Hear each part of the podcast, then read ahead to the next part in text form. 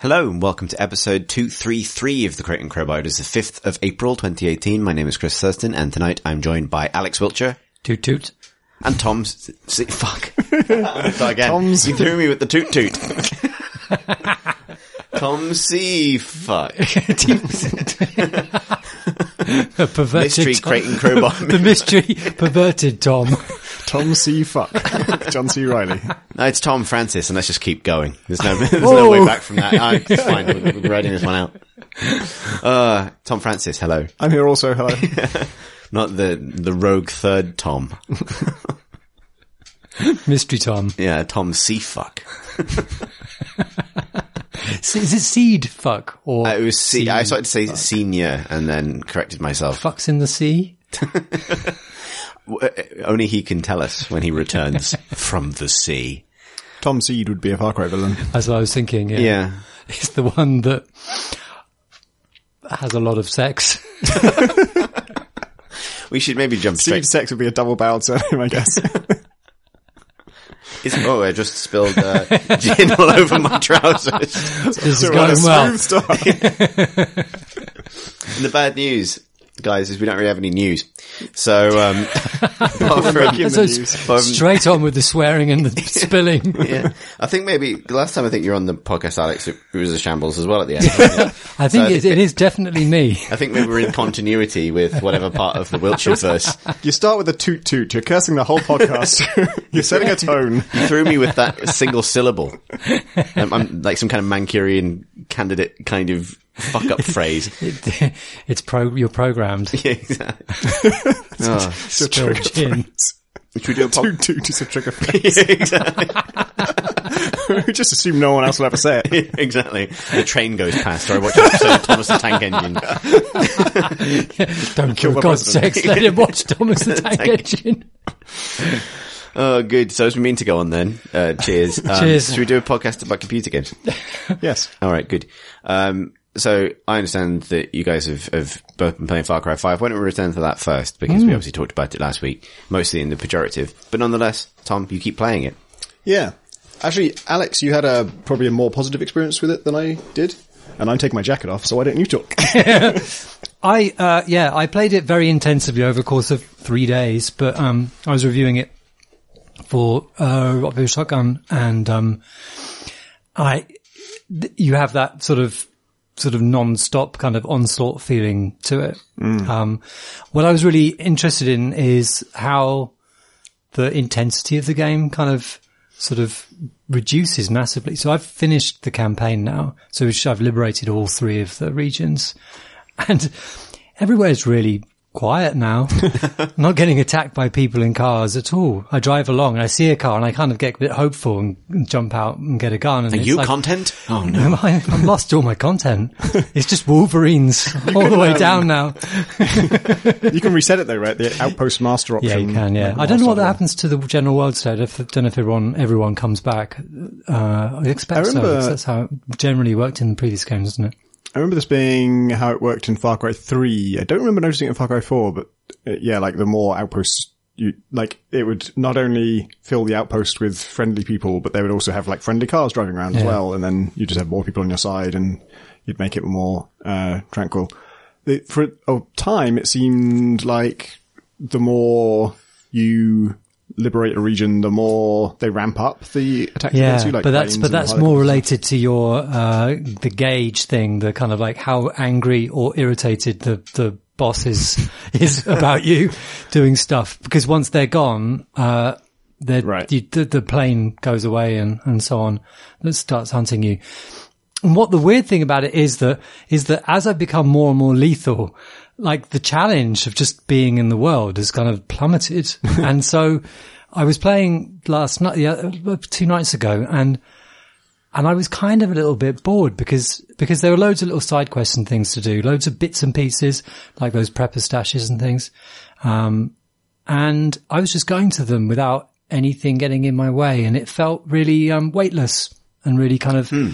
and uh, which is kind of a shame because I was definitely really annoyed with just how much things were getting in my way when they were getting yeah. in my way. And then I completely missed them when, when they were gone. And I, it just led the, the fact that I never really found a sweet spot kind of disturbed me a little bit in that, uh, you know, I can appreciate that the, they don't, they want to put some friction in front of you so you don't kind of just rush out into the world and kind of experience it all too fast. You know, mm. they want to slow you down a bit. You know, they want you to kind of, for it to be, to be some sort of something in front of you trying to, to, to get to the, the next obvious thing to do. But, um, but, but, but that felt irritating back then. And now it feels, yeah, that weightlessness. Hmm. Huh. I got, I started going, uh, more lethal. Well, I guess I'm always lethal, I think. The game doesn't really distinguish, right? Like, the takedowns look non-lethal, but I don't think it actually tracks whether people are dead or alive. Yeah, but, um, yeah. I've gone less stealthy lately because I discovered that, um, it has this companion system and you can pick, uh, up to two companions. And there are, I think, like nine story comp- companions, like who, like characters you meet through the story, who then you can have following you around in the world, and they have special abilities. They have sort of unique abilities that make sense for their character and, um, that have been hand designed just for them. But then you also have like three slots for generic buddies, like just N P Cs that you meet and talk to. And those like have different classes. And I noticed, I heard some of those early on, and I noticed that they have two skills, but they don't sort of unlock until they get a certain amount of like kills. Um, and so I was just curious about what those were. And so I just brought Rocket Launcher Lady and Shotgun Man along with me, um, as my two companions. And of course, stealth is not really an option at that point. Whether you want it or not, that's not going to happen. So we just parade through the, I actually went hunting. I was just like, I'm, gonna... I'm just going to look at a bear and just point to it, and it just explodes. And then shotgun. And those skills are actually, um, uh, quite interesting. Like the shotgun guy got a perk where his shotgun shells will sometimes set things on fire. So when he's firing, it'll just like create total havoc. Um, and then the R P G lady got one where if she heal, if she, if I'm taken out and she's the one who brings me back, I come back at full health. And then she got another one that was like, uh, she recovers faster or something. Um, and then the shotgun guy, his second perk was that he can resurrect animals. uh, veterinarian is the name of the perk. I guess resurrect is not the right word. Uh, revive. Uh, and my, my usual pet, if I, my usual companion, if I'm, uh, just playing like an outpost, I'll just take the dog because the dog tags people for you, um, and stays in stealth. The dog brilliantly avoids detection, uh, or avoids alerting enemies by the fact that he's just a dog. So they see him. Like, there's a dog running around, but they're just like, oh, it's just a dog. And so uh, he never blows my stealth, which is great. Um, and so then suddenly the idea of like having a second companion who can revive my dog is actually quite interesting. Like a dog medic. Mm. Did you, there's, Pe- vet, as they there's say. Peaches, the cougar, who's also stealth. Yeah, I've just stealth got Peaches. Um, Peaches does not appear on my binoculars menu. um, so, and I heard, like, I think the, the bear, you can't order it around or something, or you can't tell it not to attack or something. Is that right? Uh, you can definitely order it to attack stuff, and it does. But I, I just wonder, like, when I, on my binoculars menu, it has, like, shows you little pictures of the companions you can order, and right. It shows the dog, but it doesn't show the, oh, the lion. I hadn't noticed that, actually. But it does, I do seem to be able to direct the lion to kill people. It would kind of make sense that the bear would just kind of charge kind of willy-nilly into an area. It should, if you order it around, it should turn to you and say no. I have enjoyed the, um, uh, I did take Herc, who is the, um, the R P G toting. He's um, like the series one returning character, right? Yeah, he's been in all of them. So if you go to his, his house, there's some boxes and they're all marked the places that, that he was in, in oh, previous right. games. Oh, nice. There's one box saying Kyrat shit. There's one saying, uh, like, what's the area that? Caveman um, land. Caveman land. And, um, and so uh, Eros? on. Eros? Uh, no. What's the one in, uh, t- three? Uh, Island. I was, Brook I was Island. Of yeah. Primal's yeah. place. And so, like, yeah, that was quite nice little kind of nod. But yeah, he's, he's just, you know, shoots immediately, like as soon as you order him to, and then suddenly it's exploded, and like I have nothing to do because he shot it with an R P G, so I was sort of I, I don't have to do anything because I'd kind of gotten used to. I had um plane um plane guy, who's one of the oh, first yeah. ones you get, and he has a little sort of um seaplane, and I found him like Tom Seaplane. Yes, oh, Tom Seaplane. Uh, I found him incredibly slow to react, mostly because he'd be lining up a run and he's in a plane. Um, and very, very inaccurate. So he would do bombing runs or strafing runs and he'd miss what I was aiming at. He will like come cause... in and then say, no can do, I'd hurt a buddy. Like if there's friendlies around, he won't do the bombing. Oh, really? That's interesting. I, I haven't, I haven't used him for a while because I've been so appalled, but he's, I have quite enjoyed just how unreliable he's been. I, I call for him if there's another plane. If there's an airplane hunting yeah. me, I want them playing exactly. on my side. And yeah. then I just kind of forget about them and hope they sort it out amongst themselves. Yeah. This is such a mad game. And I, I'm almost like, I am almost jumped. Like, I can't, I really like the idea of the open world R P G pretty much, where you have this kind of rotating cast of characters you swap in and out to solve particular problems. It's just such a weird fit for Far Cry in principle, right? Because you're a magic person and dog and vehicle summoning. I guess it's just Just Cause at that point, isn't it? Yeah, pretty much. It does feel Just Cause, actually, like, particularly if you get in a plane or something and you go looking for these grain silos that you, um, yeah. they're, they're big red structures, and if you see a big red structure, you blow it up and you get points for that. And um, I think it has the same system of, like, just general destruction and general yeah. doing... blowing up uh, shipment... all counts towards some trucks. Big progress meter. Yeah. Yeah. yeah. And I think... But one of the things with the buddies is that, that a few of them are really annoying. Have you unlocked the helicopter no. woman? She just continually... helicopter. Well, there are some quiet, quietish ones. They're quite like the... um uh the the, the bow, dog is very quiet. The, the dog is excellent because it doesn't yeah. But of the humans, the the bow, the stealthy bow woman. Um, I found a generic Jess, bowman, but I haven't found a. So there's, there's Jess, the the bow. Uh, person, and she is she's kind of I found her really useful. She's probably I've used her the most. She swears all the time, so she's quite funny to just say sort of fuck, you know, and like and it's good, you know, it's fine. Good one, Jess. Write that but then, down.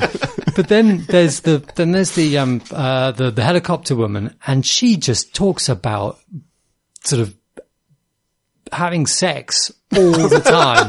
So it's the woman who says fuck and the woman who just talks about it. Yeah, yeah. Which is, and yeah. it's just all the time. And I was actually playing with my son, which is probably all right because it's not that violent, this game.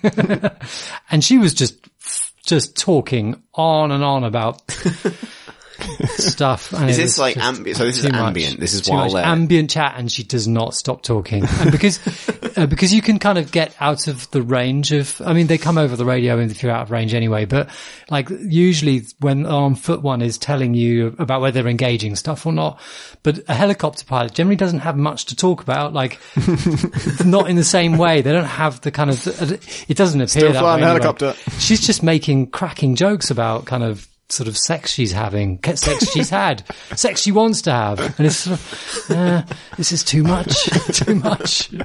I'm firing you, sex helicopter. Yeah. You do, like, when you dismiss a buddy, because you, you can only have two at once, so you, um, if you want to, another one, you got to dismiss one of your current ones. They... They have like a line about it and they'll say like, all right, see you later or whatever. Um, but they're also, they're still in the world. They have to sort of manually leave. And often I'm changing buddies because it's not working out with my current buddy in the combat situation I'm in. And so then trying to get I'm out. Sorry, but this isn't working out for yeah. me. Bang, bang, bang. Like my two buddies are alive and then I still see a revive icon. And I realize the one I just dismissed got killed on the way out. And now we've got to go and save him. I don't even, I don't think there's even like, I think there's, there's no reason to save him, actually, because dismissing him triggers the cooldown. That means you can't summon him again. It's much, much shorter cooldown on dismissing. Yeah, oh, okay. yeah. Are you saying that the real Far Cry was the inexplicable gang of friends you me- were forced to make along the way? And then, in some ways. Yeah. I was saying, yeah. You've been enjoying the um, outposts? Yeah. Um, and I usually just use bow and, and rocks, but Um, bow and rocks. Bow and rocks. That's how I play Far Cry. Uh, you know, that's, a, that's a real Far Cry protagonist name as well, or villain name. Um, and but I have dabbled with silent sniper rifles. I remember Far Cry four. I unlocked the silent sniper rifle, which is I think quite difficult in that game. It's quite a high level thing. Yeah. And then when I got it, I realized I can never use this again because this just makes it trivial. Like yeah, yeah, now I can yeah. take out anyone from any range uh, without alerting anyone. Um, in this, I haven't found that too much. Uh, the sniper rifle you get early on is, I think, not super accurate, not super long range, but, uh, I have enjoyed using it because Uh, one of the things you can't do with a bow very easily is take out two people who are very far away from you. Like, you might get the shot on one of them, but getting the second shot while the other one's moving at that range is really uh, not practical. So what I've been doing is, with the sniper rifle, I will figure out which one it's going to be easier to snipe, and then look at the other one, tell my dog to go get him. And the dog, like I say, never breaks stealth um, unless you tell him to attack someone. And he has really good... Uh, I might be wrong about this, but as, as far as I've seen, his rules are extremely simple and clear, which is if they are not alert, he kills them. If they are alert, he, they kill him. Like, he he can't take out an, an alert guy.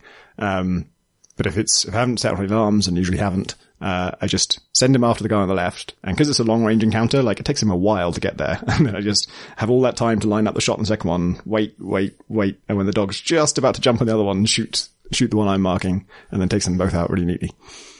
Is that the kind of thirty seconds of fun that keeps you going through basically the entire game? Um, well, more reliably, it's just bow and rocks. Shooting them with bow, throwing a rock to distract them around a corner to get them alone, shooting them through the head with a bow, um, or doing melee takedowns, which this time involve a spade, which is a big plus. Mm. Um, the spade can also be thrown into people.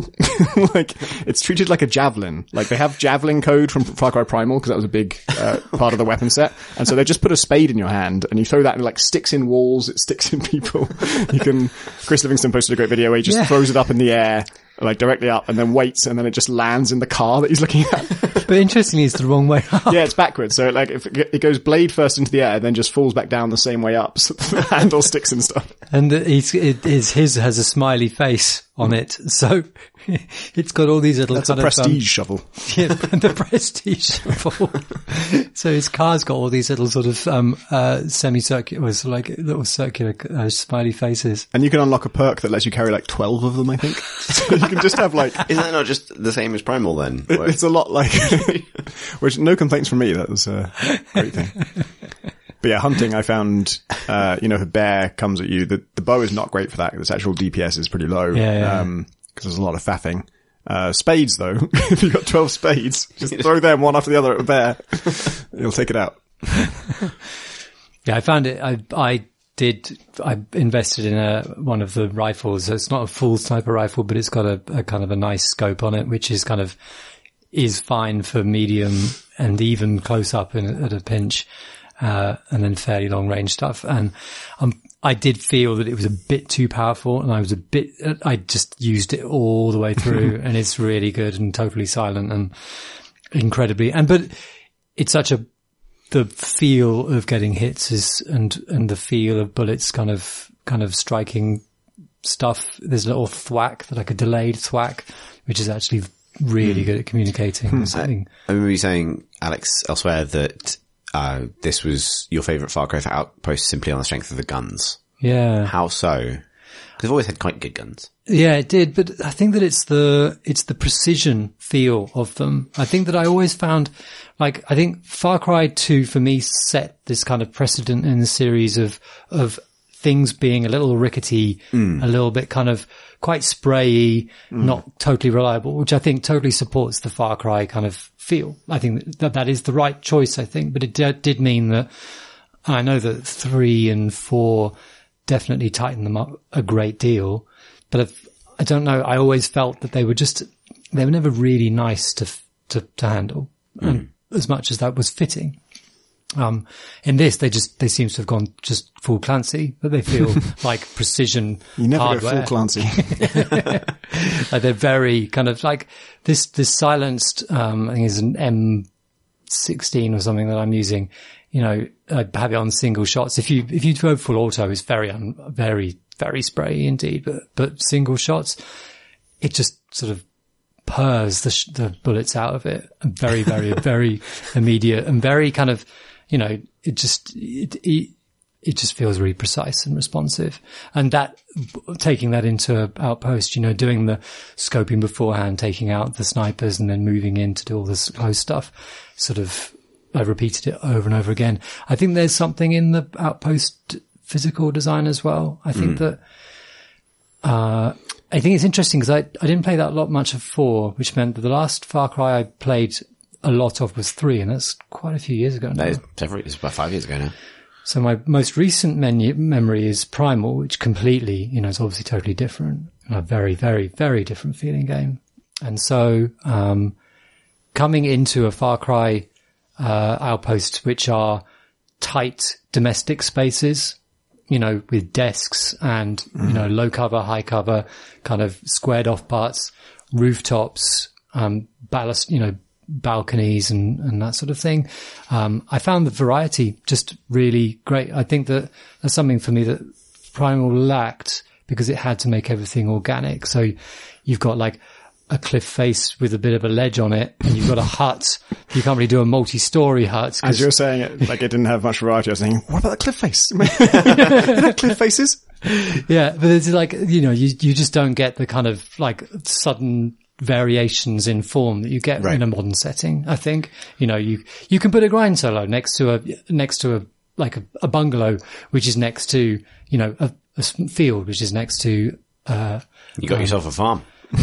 You get a full farm, a bear yeah. farm. So yeah, I, I, one... I think that's that for me is probably the, it's the variety of the spaces with the responsiveness of the weapons. Mm. They're also very like themed, aren't they? They're mm. very much, this is the train yard, and here's yeah. what it does in the in the uh, like here's what the cult are using it for right now, and here's why you need to take it back. Yeah. Um, and then there's like a dock, and and yeah, most of the ones I've liberated have a very particular fictional theme, and then it's, it's designed around that. Yeah, yeah, I've enjoyed that actually. Mm. Um, you know, finding a load of dead wolves on tables. You just go, huh?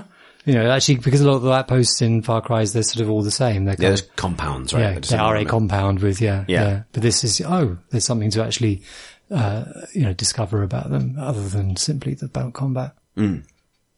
Mm.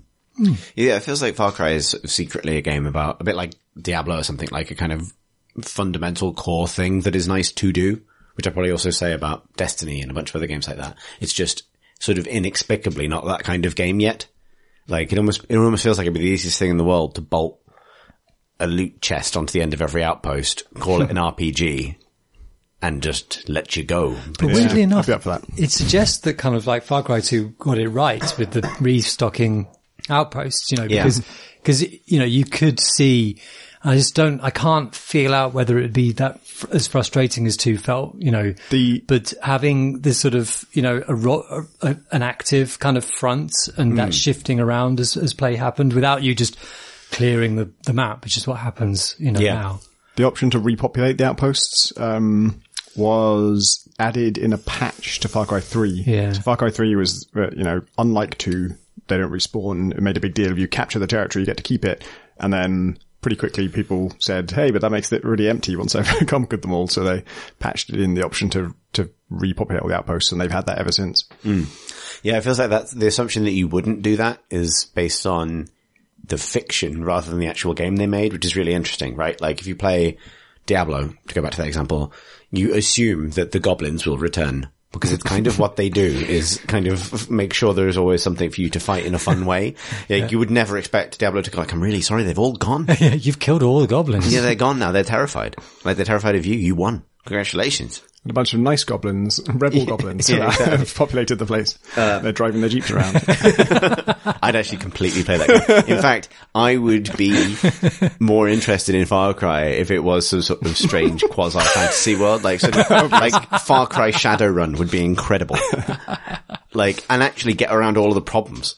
Like, it would explain why wolves are magic, because they're only magic in one context, and that's basically D and D and derived products, right? Yeah, that'd be great. What if? Yeah, yeah. Why not? Come on, you, come on, Ubisoft. That's basically Shadow of Mordor, right? Like, it's not that yeah. far off. Somewhere between Far Cry, Shadow of Mordor is the game where you're like fucking gung-ho, all guns, Radagast. Hey, Shadow of Mordor sold really well. Uh, or Shadow of War. Uh, Shadow, of, at... Shadow of More War. Shadow yeah. of War was the most recent one, right? Yeah, um, yeah. That was in uh the Steam Spy Guy did a talk at G D C. I didn't see it, but I've been catching up, and I just looked at his slides and like the list of the best-selling games of twenty seventeen. Um It was like number nine or something. Oh wow! Huh. See, then there's mileage in this idea. Didn't they just um unilaterally strip out all loot chests from that game as well? Yeah, that's some news. That is news. Yeah. Good yeah, weather in the end. Well, yeah, oh, twenty minutes in. Cool. um, uh, the, the I love reading these retraction statements. like, like when they took out the real money auction house from Diablo, like the. Um, the their reasoning for doing it is like almost word for word what I said to them at a preview event to when I was showing the game. Like, isn't that going to rob the how special it is to find these items? And they were like, I think that the, the frustrating thing was like that they had to claim that wasn't the case. They didn't believe that, when yeah. clearly the game designers did believe that, and the money men said, no, you've got to do mm. this because we'll get a cut of the profits. And you're saying for these loot chests, like them them explaining why, oh, we, we cut out loot chests because actually they, they take away from the value of, get, of earning these orcs through, you know, yeah. um, you don't want to find the orc recruiting them and stuff. Like, yeah, we know. Like, any idiot could have told you that was the point of your game. This can't be a revelation to you. Yeah. Yeah, we, we took this out because um, we feel that people might develop an unhealthy uh, spending habit around them, and uh, might, yeah. Like, almost certainly the reason they took them out is people didn't buy them very much. Yeah, yeah. We thought, yeah. like, we knew this was going to ruin the game design, but we thought it would also make us a huge amount of money. Didn't make us a huge amount of money. So. Yeah. Hmm. Yeah, Far Cry is free of that kind of thing, is it? There are silver bars in Oh, it. no. So it hasn't got loot chests, but there are, there is a cost, there is a purchasable currency in it. So I have found some silver bars in game, mm-hmm. and then I also got the option to buy silver bars with, actually, no, I suppose I've just seen the option to buy silver bars. I assumed it was with in-game currency, but perhaps real currency. Real money. Huh. Quite expensive as well by the looks of it. And the, the, The spade with the smiley face on it costs a thousand silver bars or something. Yeah. Is it available? But it's available for, for in-game money as well. Yeah. They all have two costs. There's yeah. like a dollar I've cost. Got and a, of money, you can pay so. the iron price or yeah. the loot box price. The silver price. But that, I mean, that, that is trading entirely on the whole kind of Far Cry, Far Cry arcade side, because that's oh, yeah, what, what I hoping will be. Oh yeah. Let's start with that, because that seemed really interesting. It's, well, it's what Far Cry has been done all along, but, but, entered into more earnestly and kind of more with more focus. So it is a full uh sort of level editing suite to, mm. uh and you get to publish your games on it, um which you've been able to do in Far Cry yeah. since two. Yeah. Um and I think the the editor isn't much different to what it's always been, more or less. They've put in a load of um assets from the Ubiverse, so you've got Uh, Assassin's Creed stuff and oh my god, um, Clancy things probably. But if I fire it up, presumably, like if I fire up Arcade, I also can play those things.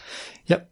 And is that uh, is it all just user made stuff? Yep. Uh, there's well, I mean, there's Ubi- there's Ubisoft stuff as well. Like you know, they seeded it all to start with, but, but yeah, it's all user stuff, and it's because it keeps telling it. me like every perk I get is like, oh, this perk also works in Far Cry Arcade, yeah. so yeah. I'm leveling up my character for like playing yeah. those things as well. Yeah. Weird. And then there's the, yeah, and then there's obviously the, the, the kind of clothes and gear stuff that you can take in as well. But, and, but usually the levels gun wise, you generally given a certain guns, or you've got to pick up guns from the level. You know, you don't get total freedom, but yeah, you take, take abilities in. Um, and they're all mental, as you'd expect, like a, an island of bears, an island of cougars, an island of bears and cougars. An island of That's the range, men, really. You know, it's just, you know, so, but, you know, uh, there are multiplayer things, and there are kind of the equivalent of large scale outposts, you know, for single player, multiplayer stuff. I mean, it, I, I haven't really played that much yet, and I haven't done anything in multiplayer in it, but, you know, because it's entered, because it's so central, well, much more central to the game than before. Like there, there are Far Cry arcades all over the world as you're playing the campaign, you know, the, you know, the, the full game. So you kind of, it's Which telling. Which is weird. You, it's very odd, isn't you're it? You're playing a Far Cry game, there's just a cabinet that says, says Far Cry on it. There's a guy playing it, and he's like, this game's awesome. You can make levels. What the fuck is going on? But then the, the, the, the, the graphical treatment of it is like, it's got this sort of, um, pixelated kind of front end. You kind of think, oh, what? This is some sort of like, I don't know, pixel game. But then you go back into the Far Cry world when you open it up. So it's all a bit weird. But, um, yeah, there's loads of promise. I don't know that I've found anything particularly amazing yet, mm. but I'm sure there is.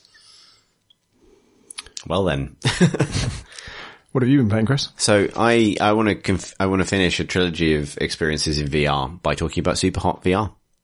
Um, so I remember ages ago when I think it was Graham sort of came across Superhot back when it was just a kind of interesting F P S jam experiment that everyone yeah. fell in love with. Um, and it's still great. And I think, um, I said, I think disparagingly, and I would stick to this, that, um, at the moment, V R for games has struggled to be anything else than like good light gun experiences, really. Like, I've I've been experimenting a little bit more, trying to kind of experience lots of different things, and um, you know, trying to make sure that I am uh, in you know that I agree with myself basically about where I feel like V R is at at the moment. And I think I do, so that's good news uh, for me.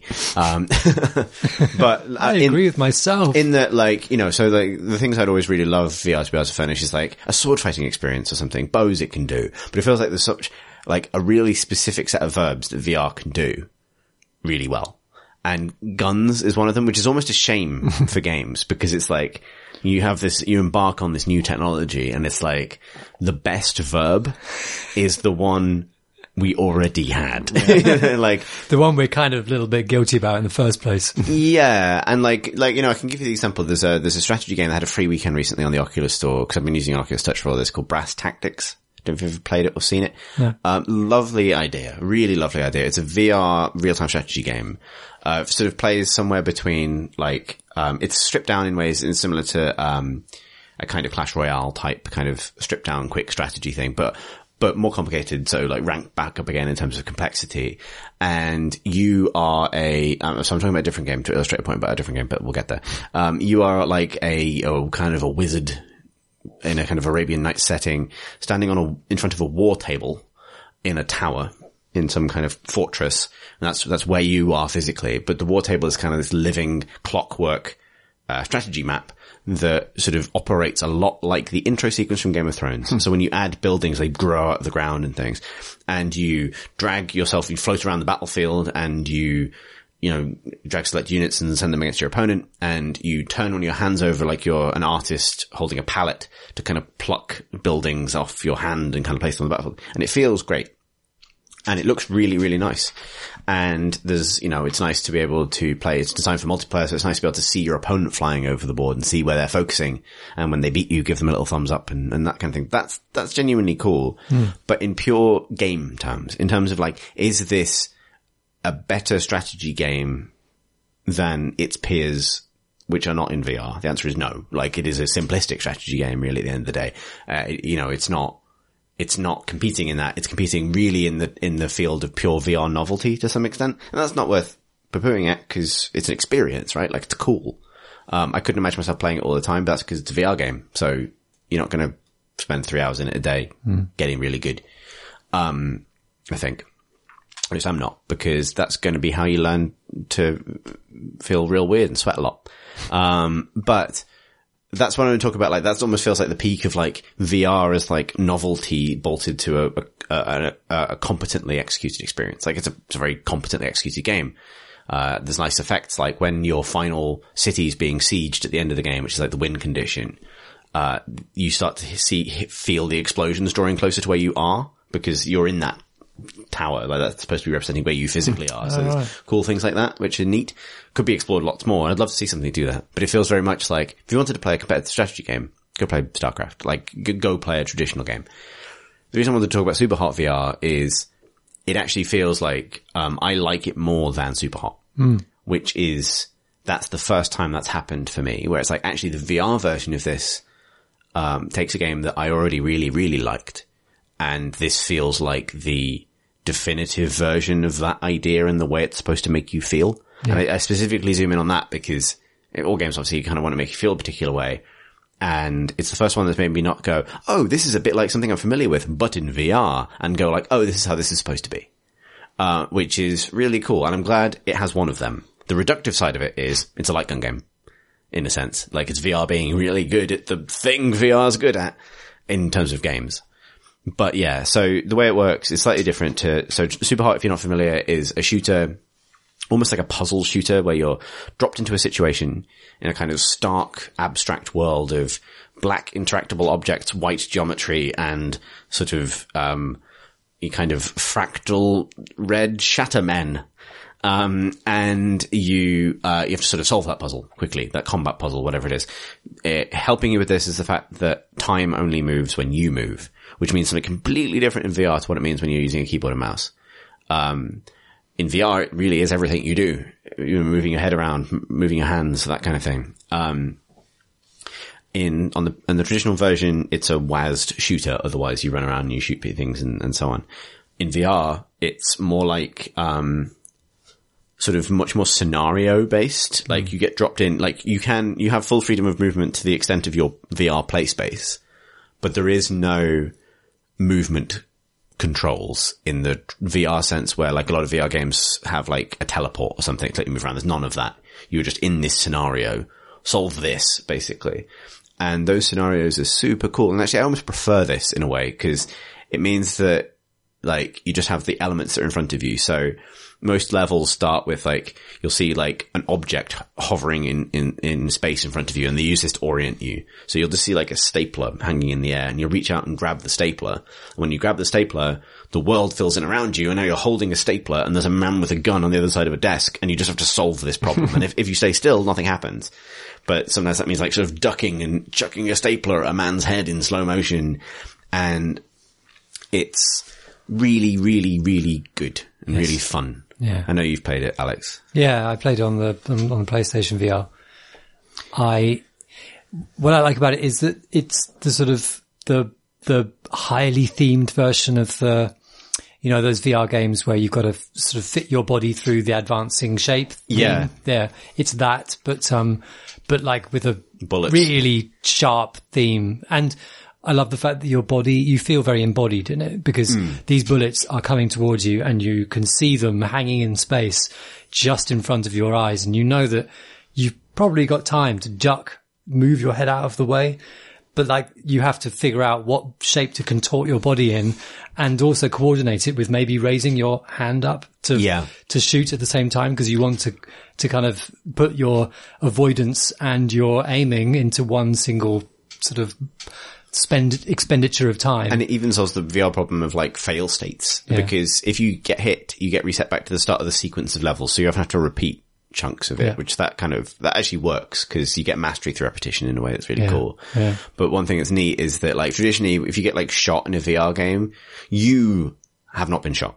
That goes without saying, right? Like traditionally well yeah but like shot. this is this is an issue. This is an interesting problem for V R shooters, right? Like you're embodied, so if I get hit, How do I make, how do I feel that? Like, why, you know, why should I care? Because I'm not, you know, I'm embodied in a way that I never normally am in a game. I can't, but I, that means it's harder for me to abstract health bar onto the character I'm playing.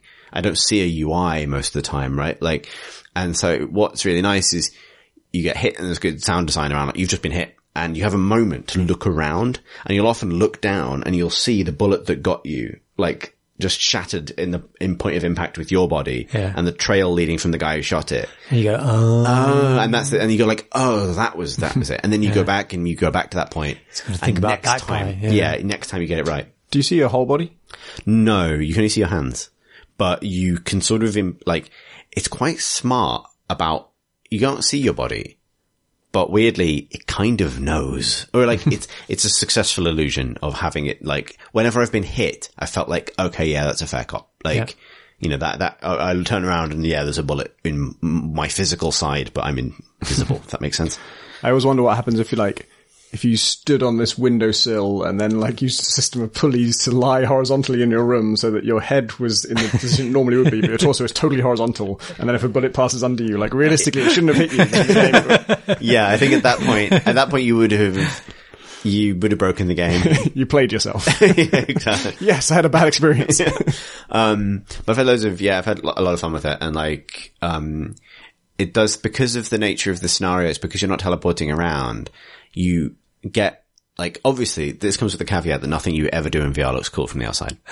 Right? You look like a bell end and there's no getting around that. However, it feels cool, which is what matters. Yeah, you feel incredible and you pick up. So you've, the, you know, the, the ones where you've got like these web, like something on the black object that you can interact with and pick up on something in front of you and a gun, and you're picking up the gun with one hand and you're picking up the other thing to throw it with the other hand. And then you're shooting with your left hand and then you run out of bullets with that one. So you throw the gun at them and it's, you yeah. just think, I am the fucking best. The best one is like when you know a particular moment well enough that you know where stuff is in your peripheral vision without even being able to see it. Yeah. So you just like reach out sideways and grab guns that you can't even see. Mm. Like, cause normally like one of the things that's unrealistic about V R is you're so dependent on your eyes. Like in real life, you have all sorts of spatial awareness that come from, um, like sound, even just your implicit sense of where something's going. Like you, you, you know, you have much wider peripheral vision than you do in V R. Uh, some of the V R kind of creators I've spoken to recently have pointed to not resolution, but field of view is the single biggest issue with V R at the moment. That it's not how good the screens are. It's the fact that you're still locked to like this kind of eighty-five, ninety degree band, which just humans aren't when we're used to something much, much wider. Um, but, um, V R, you're very dependent on your eyes, which means that in games where you move around a lot, you're constantly having to look to recalibrate yourself and kind of understand where your hands are going. And like, it's like, um, a lot of V R is like when you were learning to use a keyboard when you were a kid or whenever you used to learn a keyboard where you had to look where your hands were going. And then after a while, now you don't have to look at the gamepad to know where the buttons are. You don't have to look at the keyboard to know where the, the buttons are. But actually almost all V R games exist in that space ninety-nine percent of the time because the only thing you have to go on, because it's the only scenario where you often have to double check where your hands are because you can't be one hundred percent sure. Whereas Superhot, because it's about these kind of repeated little vignettes, you train yourself to know that like, okay, I reach for the gun that's behind the counter and then I swing around this guy and shoot him. And there's lots of nice little design touches. Like when an opponent is shot and drops their weapon, they'll almost always throw it towards you, which is purely a cinematic flourish. There's no yeah. like fictional reason for that to be the case, but it's perfect because it means that you will shoot a guy and then maybe time stops and you know that like, well, if time will advance to a certain point, that gun's going to fall into my path and I can grab it. And, And so on. Yeah, it's, you, it's, it makes it surprisingly natural and doable to um, to catch stuff in midair. Yeah, and um, it feels it feels great. Like I, I would really point to it as like certainly the best. Ooh, that was loud. The the best games experience I've had in V R, and also um, in a lot of ways the silliest because so the the downside of the whole um, time moves when you move thing is that it is a shooter. Like, the, you know, there are A I, there is A I, they do kind of, there's simplistic A I, but they do do things. And that sometimes means if you're in a gunfight, uh, let's say traditional kind of waist high cover scenario, you're ducked behind cover, your opponent is ducked behind cover, you're exchanging shots. Then in any, you know, in a normal scenario, what you would do is fire over cover and wait and maybe wait for them to finish firing. But because you are solely responsible for time, this creates this amazing, least stupid, but also kind of amazing scenario where basically you kind of have to dance. If you want time to advance, for example, to the point where someone comes out from behind cover, let's say you're doing the traditional shooter thing of like, I'm going to wait till he peaks and then I will shoot him. Um, the only way to get to that point is to like just make time pass. And, you know, I've experimented with wave, the wave, like, or kind of like massaging, like a massaging motion with one hand. Beckham. You can, you can do anything you want. Like, um, there's a lot of, uh, you know, there's, there's also melee combat. There's grabbing objects and hitting people with them, throwing them, um, punching. Uh, it's got good, it's got a good, uh, punching in the dick kind of physics. Um, that's, that's very entertaining to do. Um, particularly because people shatter at the point of impact. Um, um, and, um, yeah, it can be very silly as well, but like, sometimes, you know, it'll do like a level where it just starts with someone charging you and you have to punch them when they get to you so you can kind of move on to the next part of the stage or something. And the only way to do that, um, I found that it, you know, the whole thing is sort of like ostensibly this sort of like light cyberpunk spy thriller kind of thing. But for me, it's become the tale of this kind of like extremely silly time ghost that teleports into someone's mind like a kind of mad quantum leap scenario and then dances until they get into the optimal position to punch somebody in the dick. Um, and then they leap again. Where will they go this time? Um, Quantum Leap, the V R game. Yeah, indeed. Um, Come on. But so I found myself doing the, I, I wouldn't know how to describe it, the kind of bouncy fisticuffs move that you, you know, the kind of like rotating your fists around in a kind of like, come on then sort of way, because that just gets time to progress to the point where you can bop somebody. Um, that's why all those old English boxers were doing it. Exactly. Uh, it's good for also maybe to, to wrap up, it's very good for fucking up your mind in the way that V R is uniquely capable of in that. Um, so, you know, often V R will fuck you up in the kind of like, I don't know what's real anymore. I've taken the headset off and I've been playing for an hour, but I, legit, legit had to readjust to the fact that time would continue without me. Oh, God. Like, I played for about an hour and a half and oh, wow. just sat down on my P C to do stuff. And I was like, oh, I, you know, clicked to load a website and then just found myself, like, moving the mouse around to, like, get the website to load just to make sure that, you know, things would keep going because otherwise time stops, obviously. That's frightening. Yeah. Mate, it's, it's what you're doing to yourself, right? Like, it's kind of... loading screens where you have to dance to make it finish. Exactly. Keep going, keep um, moving. Yeah, like, or like, you know, just stand at the bus stop dancing, because otherwise the bus won't arrive. Like, you know, basically, yeah, I kind of wanted, I probably, it's probably me done with V R now, and I appreciate it's been like a, about a month now, me kind of talking about on and off. But like, that is, it's, it's so much the best experience I've had in it, that it's almost, and it's great. I'm really happy to have found a game that feels like this is super hot in its best form. Like, I really, really like it. I would, I, I feel like, I feel like it's almost though reinforced my sense that V R is a substantial tech advance away from furnishing experiences that are as, uh, complete and as independent from the novelty of V R. I think that's the thing for me now. Like, I want, I want more experiences that are fully realized in their own right and don't rely on you being kind of wowed by, um, the novelty of mm. something I would normally do in a different way, but like this yeah. to purely sell themselves. But yeah, it is, um, I definitely, I mean, I think it's available for both Vive and, and, and Oculus. I, I certainly wouldn't say it's like, go buy, go buy a five hundred pound magic hat to experience this. Or a thousand pound one, like yeah. the new, um, the new, the new Vive Pro, whatever it's called. Yeah. Mm. But it, it is, um, a really great use of the tech. And actually it sort of turns out that Superhot was kind of holding on to so many of the kind of design ideas that would help make V R even more viable all along. Like, time moves when you move is actually perfect for V R as well, because it allows you to not be overwhelmed, which is, you know, basically, it's real good. It's a maybe, thumbs up from me as well. Maybe time does only move when we move, but it applies to all humans. And so far, no one's, like, we've never all been stationary at the same time. Yeah. Well, if everything in the universe stopped moving, how would you know? Yeah. Man. But good movement gin. Is time. Isn't it? I thought it's... That, yeah, pretty much, yeah. Because time what, is actually an illusion, man. Oh, yeah. That's like, true. That's the thing, right? Like, it's just, it's just a dimension. It's just our way of... um understanding the movement of objects in space, right? And the transfer of energy from one state to another. Yeah. In it. In it. In it to Minit. Oh, I was going to say that one. On. Let's talk about another game you've been playing. Let's. uh, yeah, I've, uh, Minit just came out yesterday. Um, I don't need to get that right because it won't be true by the time you listen to this. Um, and it's a game...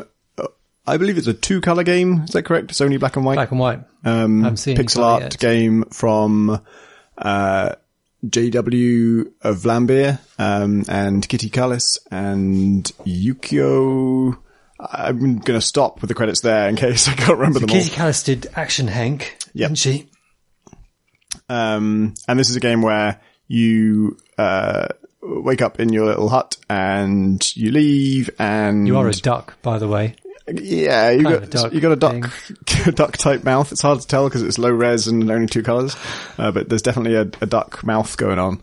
Um, a beak, they call it. Yeah, one of them duck mouths. uh, and you can't get past any bushes until you find the sword. And then when you got the sword, you can get past the bushes. But in sixty seconds, you die, and then you wake up again, and the world has reset. But if you found the sword, you've still got the sword, and it's actually pretty. Like, the, so the whole concept is you make progress in little chunks and, uh, a lot of what you do is undone when you die. You always die after six seconds unless you die sooner because you lost all your health, or you can just press a button to kill yourself. Um, and yeah, what stays done is actually a little bit inconsistent. It's kind of, at first I thought, oh, the world resets, but I don't, and my possessions get kept. And that does seem to be certainly true that you always get to keep your possessions. Um, But actually, the world doesn't entirely reset. Certain things, just because they'd be a pain in the ass to do again, stay done. So, like, you've helped certain people, they usually stay helped. Um, and that that opens some paths. But then other things don't. So there's a bit where, like, uh, this guy won't bring up a bridge until you kill these three enemies, or two enemies across the, um, the river, and you can't do that with just a sword, so you have to unlock some special thing to, to attack them from range. Once you've done that, you kill them, he opens the bridge, and then if you die and you go back there, you have to do it again. You still have to kill those two people. You still have the, the ranged ability that let you do that, but you've got to sort of do the quest again, which is a strange thing. Yeah. Um, so it kind of picks and chooses which things stay the same and which things get, um, reset. But, uh, you, it would be pretty tedious if you're always respawning at the same point every time you died, but actually if you make it far enough, you get to a, like a new home, and then you can respawn from there, and then eventually you have multiple of these and you can kind of decide where you want to uh, spawn each time. And it's very much a Metroidvania where the the items you're finding uh will let you access areas that you passed earlier, because now you can cut down those bushes, or you can cut down those trees, or you can walk across water, and um that kind of stuff. I, Metroidvanias, uh, I often have this problem of, like, I encounter a situation, I don't know if I'm, if I can solve it with what I have, or if I just need to find a special item for it. Um, and I have that little bit here, and it's exacerbated a bit by the sixty second thing, because, like, if it takes you thirty seconds to get to this thing, you've only got thirty seconds to try and solve it, and if you fail to do so within those thirty seconds, I've usually also failed to ascertain whether I can solve it. Like, you know, for me to exhaust the possibilities and say, okay, no, I probably just need another item, that might be two or three minutes work. And if I can only do it in thirty second chunks, that's kind of a pain. It kind of helps that you don't have, you have one way of interacting with stuff. Yeah, there's no like... much, isn't there? So it's like, there's a limit to how much you know you can do. Mm. Um, that, yeah, that is helped a bit by the fact that Uh, it's a very open world, and there's uh, the sort of the options you have and the routes you can take kind of uh, expand exponentially, because you you know you, you get the sword and you hack past the bushes, and then you get another item, and the other item leads you to another thing, and often you know the time you get the third item, you have not yet explored all the possibilities that the second item opened up, and so as it goes on, it becomes more and more open. So I'm at the point now where it's sort of four or five different directions. I know, oh, I never crossed that river, and I have a way of crossing rivers now. And I know that uh once I was trapped by a tree, and I haven't been back there since I got the ability to cut down trees. So I have lots of options to investigate. So that kind of like, that makes it less of a problem when I, if there is a thing that where I don't know if I can't solve it because I haven't thought of the solution or because I don't have the item, I can just leave that and just go and do other stuff until it's the only option.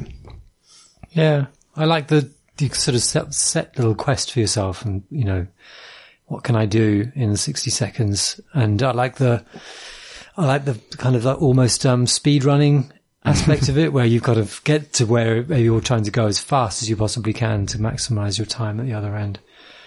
I like the some of the kind of the gags in it as well. So quite early on, you outside a lighthouse, there's a there's a tortoise, and you go near a character, it'll start talking to you, and usually it's like one line, and it comes up immediately, the tortoise, and you kind of know it, you see the tortoise and kind of think, ah, I can see a joke coming, and like it, it of course it, and it pulls it off, and it's funny because like it, you know, it, it does it he well. Spells it out letter by letter, and your instinct, I don't know if it's intentional, but my instinct as a player is like, oh, I want to skip this, so you press like just the use button the use button is hit him with your sword, that cancels what he's saying, and now he starts to say his like owl line, which is also really long-winded. Yeah. I, um, there's also a watering can you can get, and that replaces your sword. So you've got to decide whether you want to take the watering can or the sword when you leave your house. Oh, I haven't got that far. I took the watering can, um, and then just started spraying at people, and I sprayed it at some guy in a bar, and he's like, you gotta hydrate. That's good advice. Finally, video games have taught us something. uh, yeah, it's, it's, you can't ever really kill N P Cs as far as I can see. Like any, anyone who's kind of a character, you just, you can hit them with your sword, but it won't do anything. But they all have lines about it. They'll just be like, I'm going to sue you. Is it worth exploring, like using an entire life of this character just to? Uh, experience? Probably not, not if they're far away. Right. Uh, but like I've, I've, got to a hotel now, and that's my home, and I'm also recruiting guests to stay there. I'm sort of finding people, like if I get right. them more business, they're going to help me out, so I'm, I'm persuading other people to stay at the hotel, and now I've got this cast of characters in the hotel who I can um the guy who wants to sue me, he's there. They're like dungeons as well, which are dark, and you've got to get a lamp before you can go in there, and then you kind of, they're usually like little mazes, and you kind of go in and they kind of start curling off around, and you, oh no, no, no, no, no, no. I wanted to find something, and now it's kind of you wasting all my time for this mm. run. Yeah. I keep, I keep finding like the limit of my patience with it. Yeah. There have just been a few times where like, Uh, I've just got to a factory, and I, I sort of have two different bases I can get to the factory from, and both times it takes me about thirty-five seconds to get there. And that's, so having twenty-five seconds in the factory to figure out the next bit is okay. I can have like one stab at it, and I know what I've got to do. But when I do fail, having to do the thirty-five second walk again, you know, twenty-five seconds is fine, but I can't have that twenty-five seconds right away. I've got to spend the thirty-five seconds just repeating the same process to get there. Yeah. Um, and I, they try and design it so that that's not necessary. Like, I recently found there is a shorter way to the factory, but it's really counterintuitive. It's like a totally different route, um, where two areas I didn't know were linked. Um, and so you can get into a situation where you, like, it feels more arduous than it needs to be. Mm.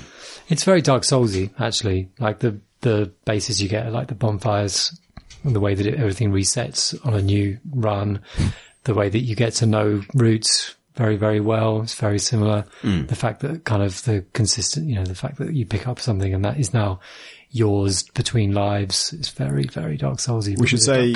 Dark um, Duck Souls. uh, it is spelt uh, M I N I T. Mm. Um, and there is already a fan game called Second, where you only have one second to live. You move very fast. I saw one that's um, uh, like a, it might be millisecond or something. Oh, and God. You just, you just, fl- just the little duck just flicks between being stood up and lying down. How far can we go? How long do you think it is? Because I haven't Minit. heard.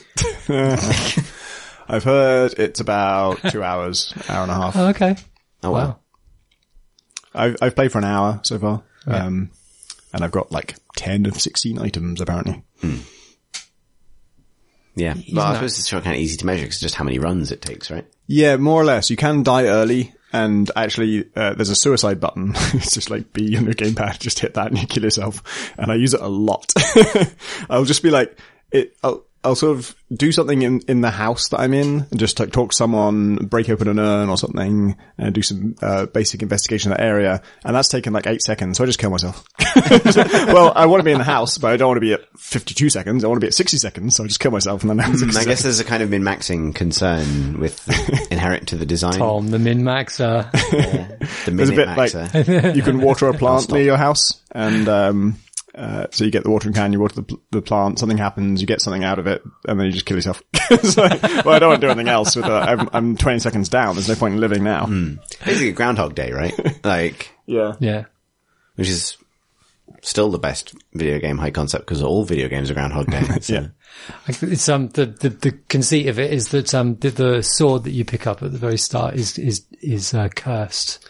Wait, does that mean you don't die until you pick up the sword? Yeah, I was wondering that because I, I didn't You live notice. a full life I'm as a really tempted. I, really I think I died without back. picking up the sword. Really? I think I didn't find out my first try. That's interesting. So what is the curse then? What's the curse of the sword? Hmm. Who knows? And presumably this is revealed in the game Minit rather than on this podcast, you'd think. Hopefully. Shall we do some questions from questions? Yes. Yep. Great. I'm glad we had, uh, that's, that motion carries.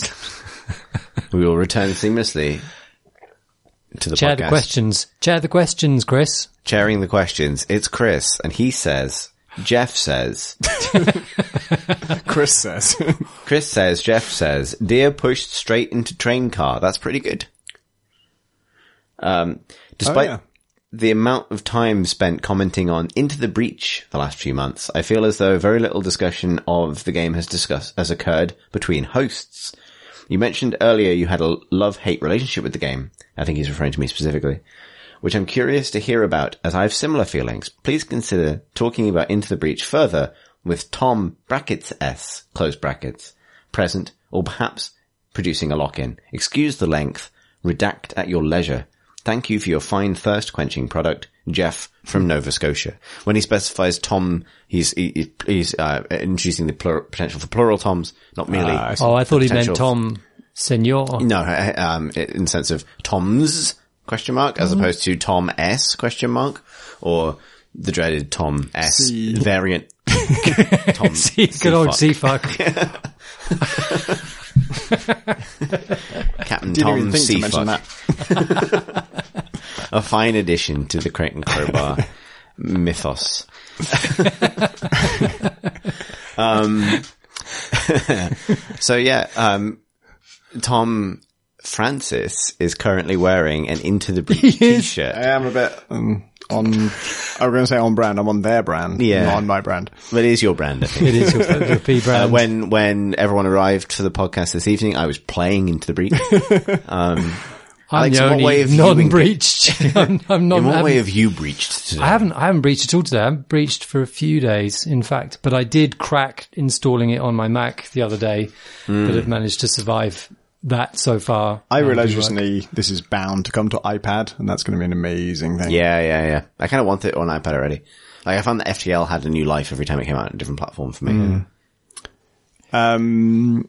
Yeah, I actually just yesterday, I'm probably one hundred seventy, hmm. and I just yesterday completed it with the last squad. Um, so I've now completed with every squad, and I don't have every achievement. I cheated. Uh, there is there is a squad that you only unlock when you have every achievement, and that is one of my few gripes with the game, is that in general, like, getting achievements to unlock squads is a good system, I think, because they make a really big deal of... The achievements are not just like arbitrary, grindy things. Uh, there are some grindish ones, but um, uh, they kind of, they're not tucked away in the Steam interface. They have a whole like menu uh, that they show you of like, here's all the achievements you can get. There are three for every squad. There are like twelve general ones, and it feels like this exciting menu of experiences you can have with this game. It's yeah. kind of, it feels like they're saying all these things are worth doing. Like, you should try, if you've never done like two islands in thirty minutes with the Lightning Squad, you should try that. Um, and for the most part, that's true. Um, and it works really well, except that there is a really, really big reward for getting every single achievement, which is there's a whole other squad you unlock if you do that. Um, and that involves, yeah, you literally have to get every single achievement, and most of them are good. And, but like any game, not every achievement is good. And in particular for me, uh, it was, there's one where like, it's a secret, you just got to find a secret in the game, and there's no guidance on how to do it or how to go about it. And if you don't know what it involves, you could easily play for, I did play for one hundred fifty hours without ever encountering this thing. Um, and then I just looked it up in a guide, and I just said, oh, you do have to do this, and you, and that unlocks it. Um, That kind of sucks, uh, but it only sucks because you have to get every achievement. And if they just made it like it's it's twenty-five achievement coins to unlock this secret squad, and the cost of unlocking all other squads, if you add them all up, it comes to the exact same number of achievements in the game. So you have to get every single one if you want everything. Uh, if they just reduced that by five, if it was just twenty instead of twenty-five, then you have to get like nearly every achievement, but any ones that you really think are a pain in the ass or just seem kind of grindy, or you kind of already done that but in a different way. Um, You could just skip those. That would be fine. Uh, for me, it was like, I actually, I did get the secret one because I looked it up how to do it. Um, and then there's, uh, the ones I didn't get are all on the random squad.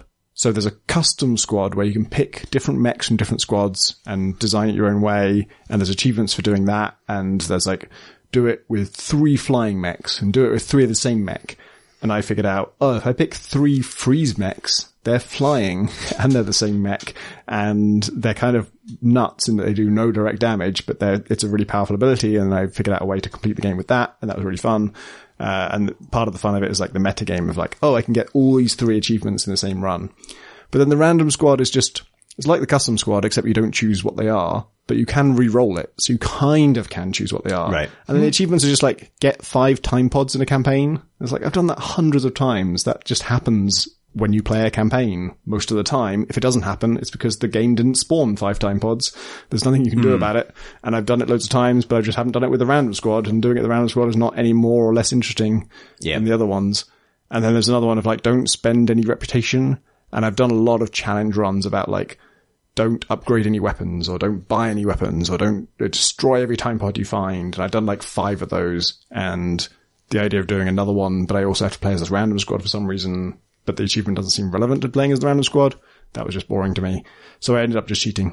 I was just like, all right, I really want to see what the secret squad is. I'm just going to edit the ini file and just say, show me the secret squad. Uh, and I'm glad I did, because It's, it's worth the shame. No, it's worth seeing, but they're also not mechanically that interesting. It's very, they're very conventional. They're just very ordinary. Um, but the idea is fun. And so I won't spoil what it is, but um, I think it's worth cheating to see them, because yeah, it's worth seeing, but it's not actually worth the huge effort to get every single achievement in the game. It's funny, isn't it? Because they, they, they know, they're going to know that the developers are going to know that, that, that very few players are going to access these mechs, mm. and therefore they can't be that good, because they should probably be kind of surfaced to as many players as possible. And yet they have to have something about them. So yeah. It sounds like they managed to succeed at that. Yeah. They're both boring and yet rewarding. Yeah, so I, um, I've only played about twenty hours of Into the Breach. uh, just, but, and most of that was in the first, like, four days that it came out. And then I've only just returned to it with a kind of more kind of, because I really, like, did have a kind of love and then put off kind of relationship with it. Maybe we mentioned this on the pod before. Me and Rich McCormick were the two people I think who bounced. Mm. Um, and the reason for that was simply that, um, there are enough, th- given how tight it is and how almost, uh, small its number of verbs is in terms of move, shoot, push, and so on. Um, I found myself getting frustrated with the amount of randomness. Mm. And I think, Uh, and this is something that I'm happy to be wrong about. So I'll talk about this in the sense of this is how it made me feel, rather than this is some strategy sandbox issue or some kind of core design issue. Not that those things are mutually exclusive, but like, you know what I mean? I'm not trying to like say that I've solved it. It's secretly bad for this reason. It's more that like, hey, I started to feel bad. And it would be things like, um, there's, uh, I don't know, there, there are, mom- there are aspects of its logic, like, um, there are situations where you can put yourself in, in, for example, what you'd feel is like a pretty good, given the limited number of, uh, rewinds. And it's, it's a factor of two things. It's your inability to, to rewind at any time, which I understand why it's in there, why it's limited in the way that it is, but also your, your inability to know not necessarily what your opponent's going to do, but what the A I is going to prioritize. Um, and so for me, I felt the game swang really hard. Swung. Swang? swang. Swang. Hey, nice That's swang. number swang. It's number swang. It was, it was the number swang was really what, what swung it for me. And like, um, it's, it, it swung, which is the word in English, um, really hard between, um, very easy despite the professed difficulty of the level and very hard, based often on things I felt like I had no control over. Mm. The best example of this, and often I think these moments uh, revolve around the webby bastards, because webby bastards take away one of your verbs, right? You don't actually do loads. It's about a very precise application of relatively simple abilities. And they, they're remixed in lots of interesting ways, you know, pulling and pushing and lots of different kinds of pushing and kinds of doing damage, but ultimately talking about those things. And traditionally, the things you kind of thing it's it's about is like, there are definitely, you know, I, I you know, after a while you learn to account for things like, oh well, if the first wave of enemies has loads of webby bastards in it, deploy a little bit further back, because then they can't get you in the first move. That's all kind of good, solid tactical stuff. But occasionally you just get that turn towards the end of the game where some crucial objective is at stake, and if the webby bastards decide to go and punch random buildings, it's fine, because you've got a healthy grid, you can take it. If they go and decide to punch an objective, it might be fine, you know, something crucial, because you can, you can deal with it. If all of them decide to web the same mech, you, depending on what you're, else you're equipped with, you can end up with just like a completely intractable issue. Like the, the campaigns I think I was having when I started, this idea started formulating were the Steel Judica, which are the, the judo mechs, basically lots, lots of pushing and grabbing stuff. I think they always highlight it in some ways, because one of them, for example, is a mech that can grab an enemy and fling them round to the other side of them, uh, which is uh, very easily blocked almost by accident by the A I. You don't have a sense yeah. that the A I is doing it on purpose. It's just that, oh, if this mech, if that A I decided to fight me from this side, this mm. solution is really obvious. Because it happens to be standing here, there's literally nothing I can do.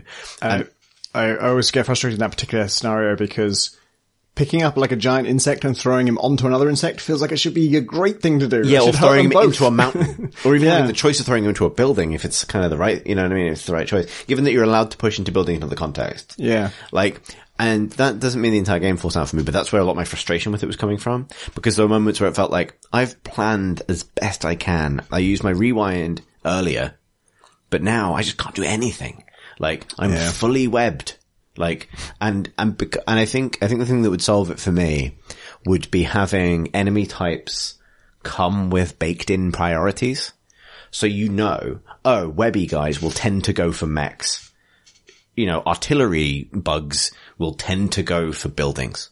You know what I mean? But so if you know that about them, it just adds an element to the skill ceiling, which is not just solving the problem I have now, but knowing what to focus on, how to play the range game to try and massage what the A I is going to do.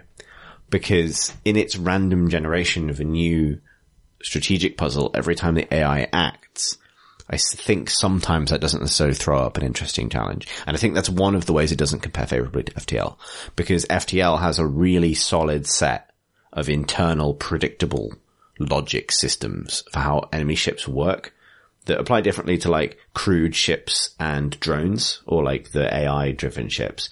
But it meant that you have to think of like, you're still solving a strategic challenge based on like, what resources do I have?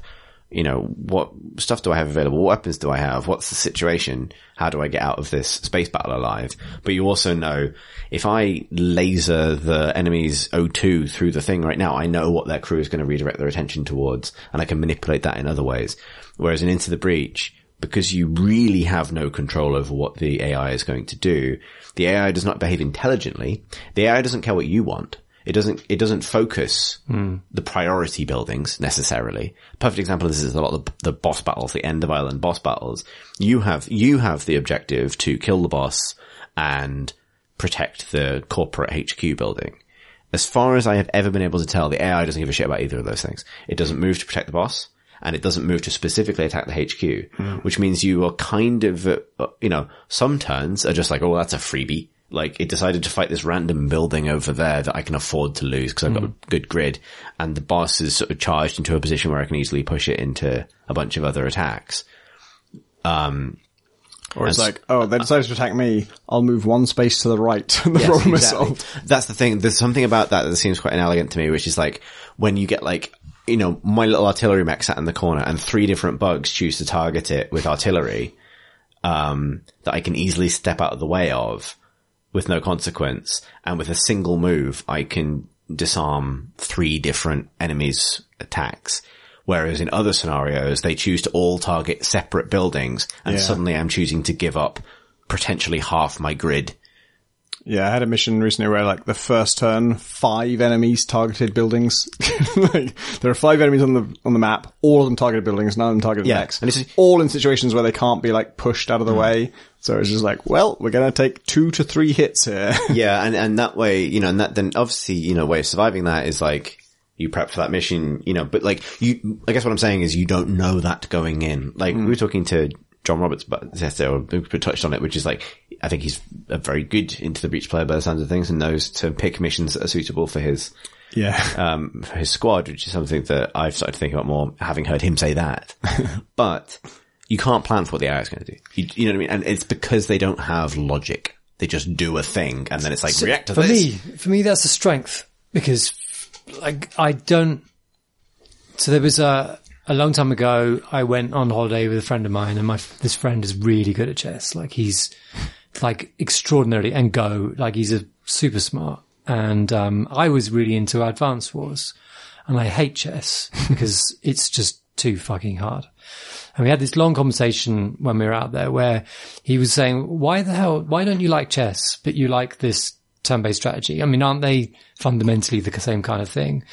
And I was thinking about it and I realized that it was because it's because it, it is, isn't, isn't as clinical. Like the Advance Wars just isn't as clinical as, uh, chess. Like chess has such sort of uh, refined perfection. Like there is a, mm. there is always a counter to this and there's a, you know, the, the possibility space is very wide, but the, the good moves are very, very yeah. slim, right?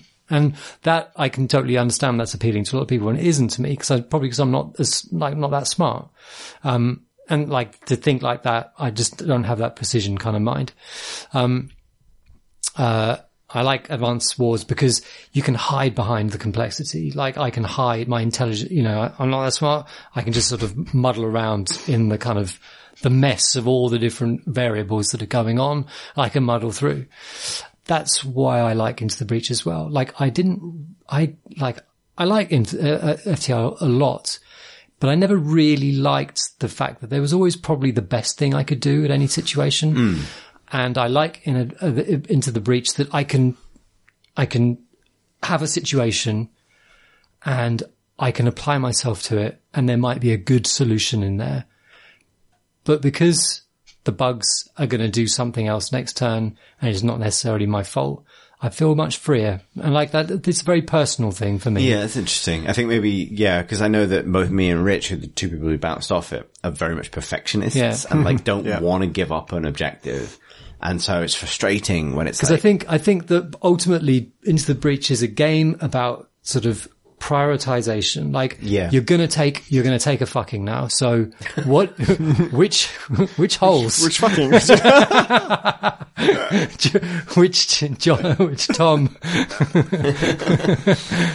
but you know, you got to kind of go, okay, what, what am I, what, what is it best for me to kind of take? And yeah, what is actually, it best to lose? There's a design thing that I, um, Uh, I kept complaining to them about, uh, because I was testing the game, and I kept saying the, you get a special reward for if you get every objective on an island. If you never fail an objective, you get, uh, offered three rewards, uh, one of three rewards. Uh, one's a pilot, one's a weapon, one's two grid power.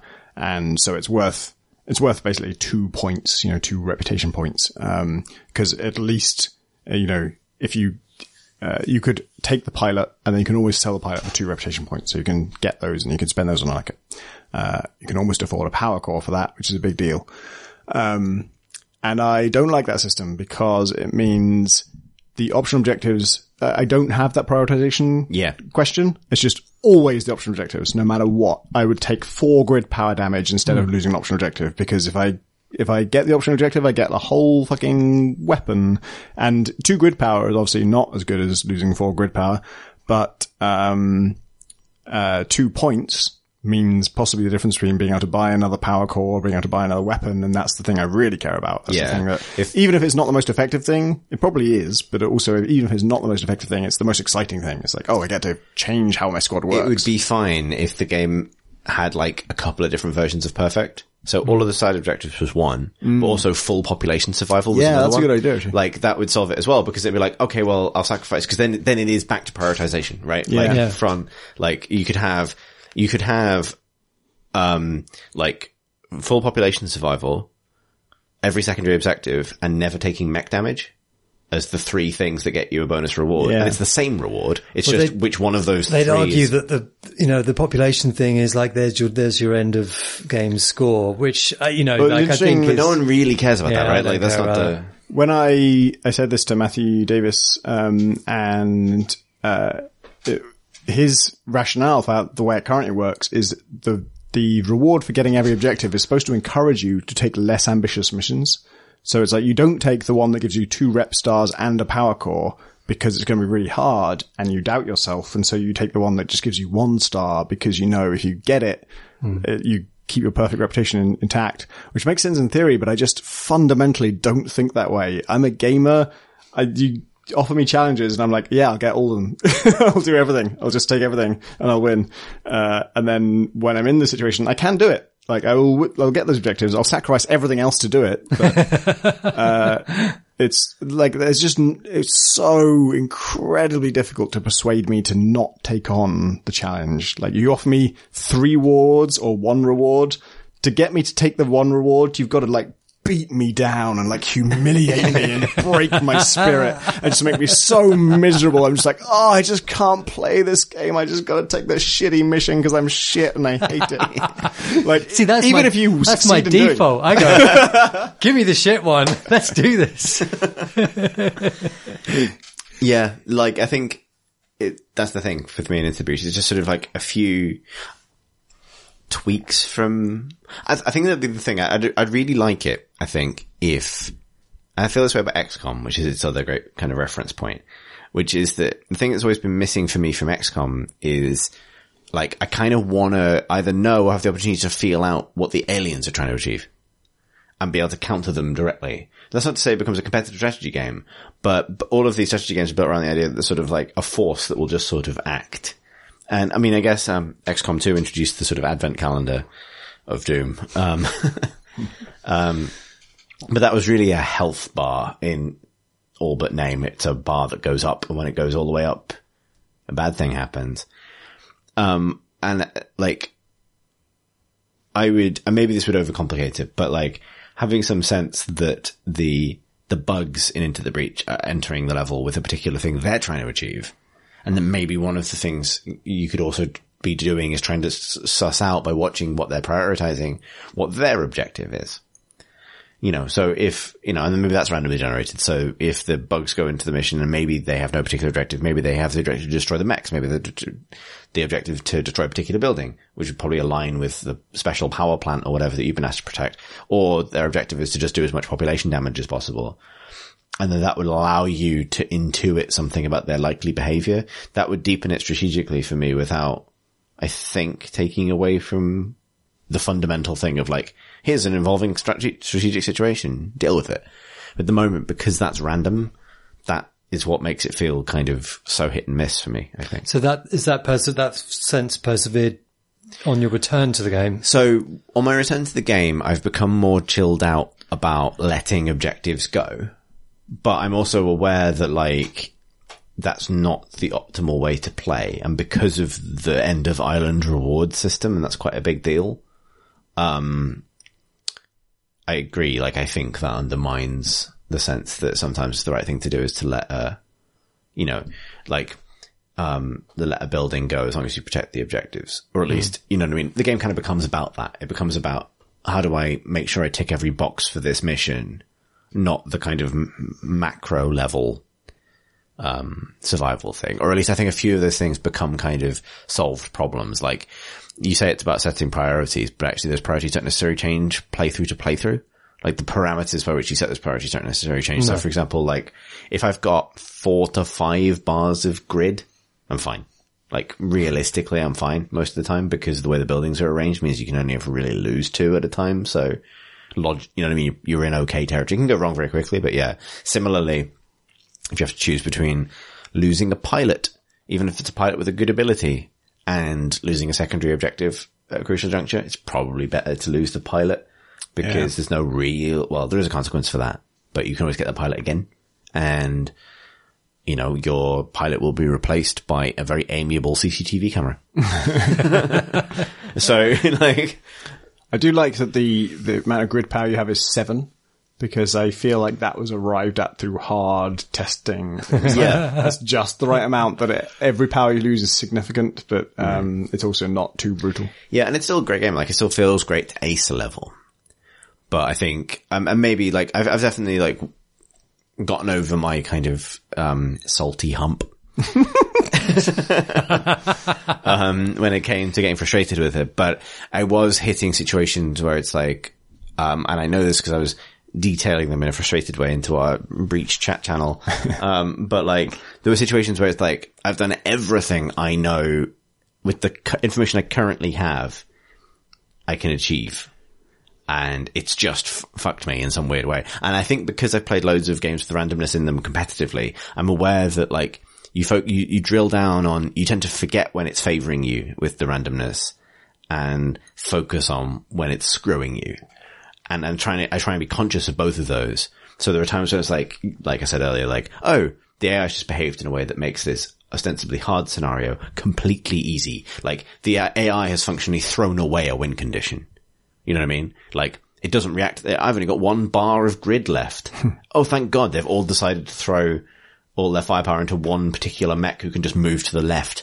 And now I can win the game. You know what I mean? Like, that sort of thing. It's like, I just feel, I just feel I stagger between those two states. Like, I, yeah. I don't mind. I just like, it's just how it is. It's just, I, I think I, I characterize in my mind the bugs as just being stupid and like, they'll get lucky sometimes. And, you know, but you make hay while the sun shines, while the bugs cry.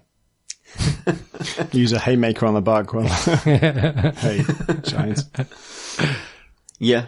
Yeah, for sure. But like, I think beyond a certain point, that's not that satisfying. Maybe, yeah. Because I don't feel like I'm overcoming it. Because I haven't gone back to it recently, and I've been meaning to, but I think that's, that's a platform thing. I don't really like playing that kind of game at my desktop. Just hmm. like I want to lie in bed playing it. Yeah, yeah, totally. That. I think I think iPad would definitely give it another lease of life. Yeah. For me, and it's a really good game. It's a really beautifully designed little strategy game. It's just, yeah. you know, I don't think you're wrong if you fall out with it sometimes because the fucking webby bastards, webby bastards, they're pricks. they're pricks, and they're disproportionately pricks. I think is the thing. Like them and fucking Captain Rocks. The biggest twat. Captain Rocks. I, I hate the spiders. Um, and they're called spiders. And Those the are the ones they, that fling spiders at you. Yeah. You would, yeah. Intuitively, you want to call the things they create spiders. Those are called spiderlings. The, the parent creature is the spider. Um, yeah, they're assholes. And my favorite trick ever is to think a lot about placement of my guys and then place them in a cross formation in which a spider then flings a web into the center of us and webs all three of us. Spider. Oh, I should have foreseen that actually. And also the other problem with spiders, the reason I hate them the most is it's never worth killing them because they don't do anything yeah, themselves. They created yeah. the spider. The spider's a problem. Yeah. You can take that out easily. You spend a turn doing that. You spend a turn taking out the hornet. They spend a turn taking out the scorpion. But you leave the spider itself alone because this turn is not doing anything. Next turn, it's going to web four things and create another fucking spider. There's increasingly inconvenient bugs. That's the issue, right? Like, you're being inconvenienced by bugs. Awful game. Don't play it. It's really good. It's really good. But I'm so cross. The next question comes from Kane, who writes, best pun in games. That's from Kane. I'd like to thank Kane for writing a question in four words. Yep, that's very good. Um, I have never played either game, but I was very impressed with Mount Your Friends two. A hard man is good to climb.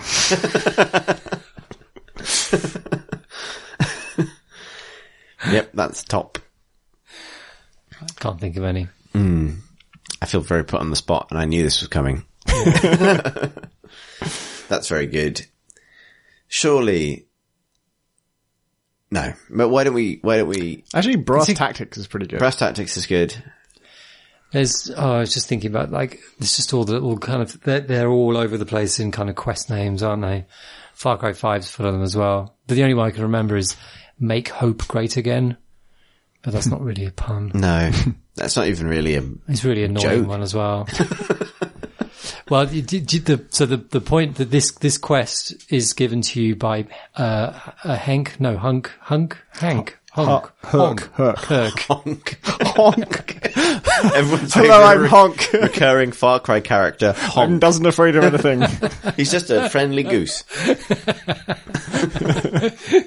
His dad is a rampant uh, Republican wannabe senator, um, and he's decided who kind of rails on his kind of um, veranda about stuff.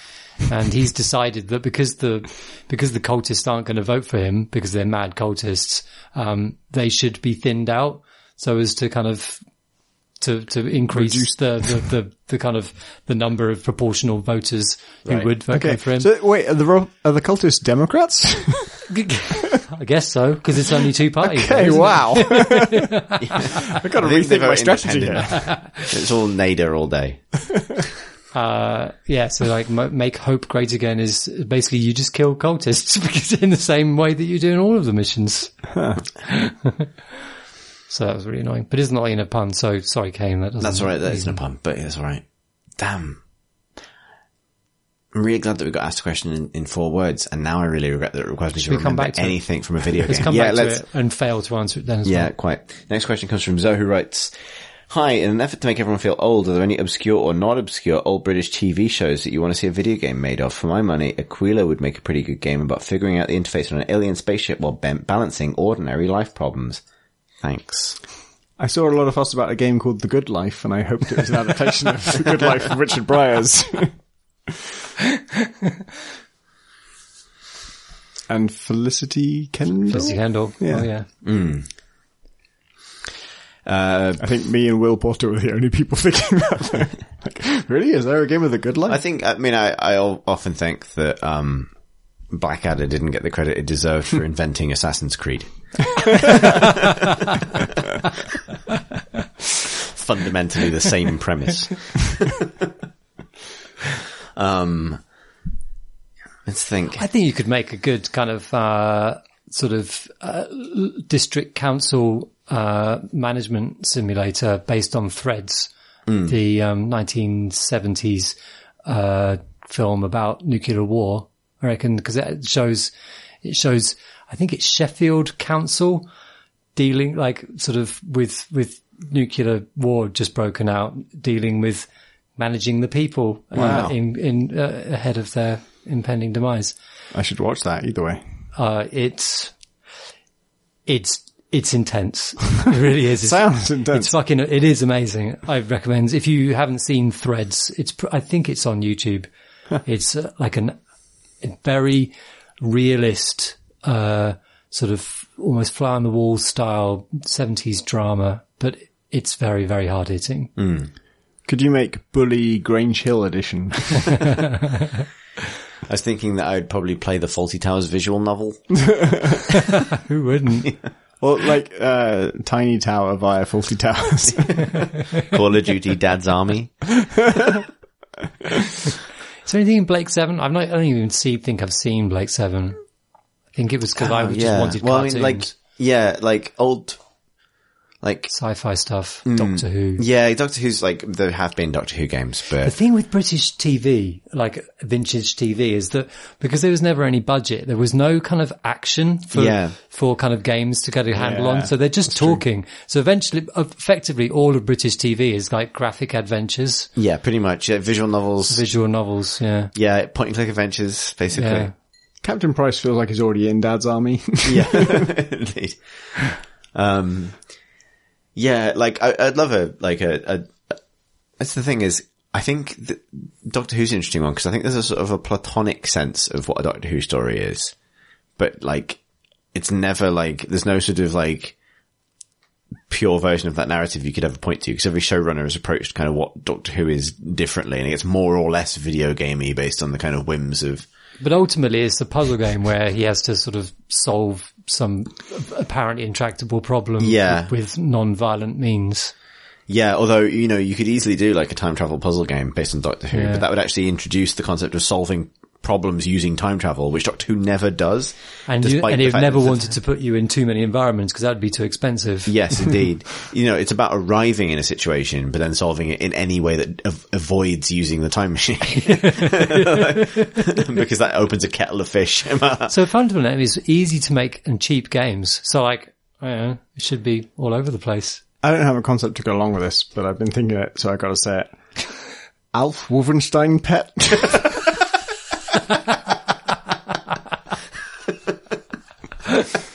What, uh, yeah, there is no, there's no, there's no substance to that. It's just yep. it might be the best pun in games. There we go. Answer Kane's question. Oh, good, well. Done. Thank yeah. you. Oh man, I, I I'm keep finding Kane's question echoing around my head because I feel like there should be some grand wealth of puns, but there's there's so many and they're so discreet that it's really hard to. You want to sort of just think of a series. And just think about the pun with puns. Yeah, within. There's loads of good puns in Dragon Age, like across the kind of course of those games in companion chats and like quest titles and things. I'm kind of reliably pleased by a pun, but I wouldn't be able to remember a single one of them because that's the nature of puns, right? But that's good because you're telling Kane where to look. Indeed. Well, I don't think, uh, yeah. Maybe he did, well, think, didn't want to know. I think maybe he just calculated the, the single four words capable of giving me the most anxiety. uh, you know, which is, a, you know, a good change from like, you know. five hundred words. Yeah, a five hundred word statement versus a four word unanswerable omni question. You know, it's a, you know, it's a mixed bag. Um, Next question comes from James, who writes, Dear Crate and Crowbar, ruins aren't exactly a rare sight in games, and I think I've crawled through more abandoned temples and fortresses than I can remember, but too often these feel a bit flat, set dressing or obstacle courses, not places that were once lived in and functional. Which games deal with ruins well, interesting or atmospheric? What of ruins... Hang on. What, what, of, what of ruins? What of ruins that aren't abandoned, but lived in and repurposed? James... Well, it's dark. Let's do the low-hanging flute. flute. The low-hanging flute. The low-hanging flute. Toot, toot, it's Alex's low-hanging flute. And thus, the podcast is ruined. Oh, you've God. done it again, Alex. Well done. Thomas, any more gin? Tell me, Alex, what is the low-hanging fruit? I can't fruit? even say anymore.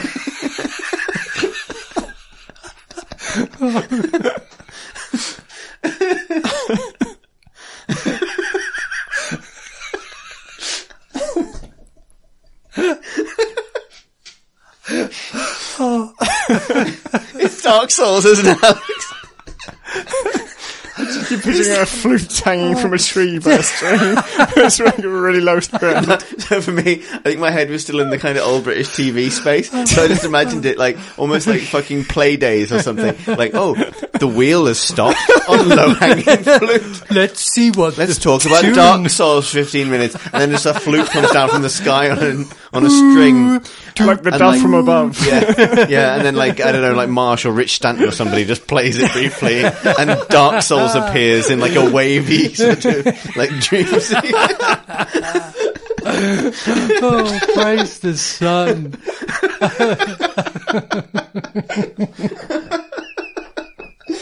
Oh, God. No, we can stop. Uh, hmm.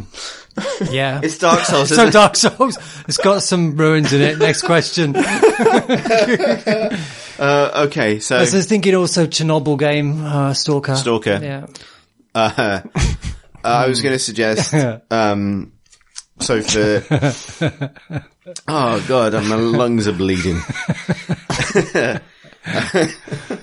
Um, that was some wheezy laughing we just did. I know. I don't get... um, so...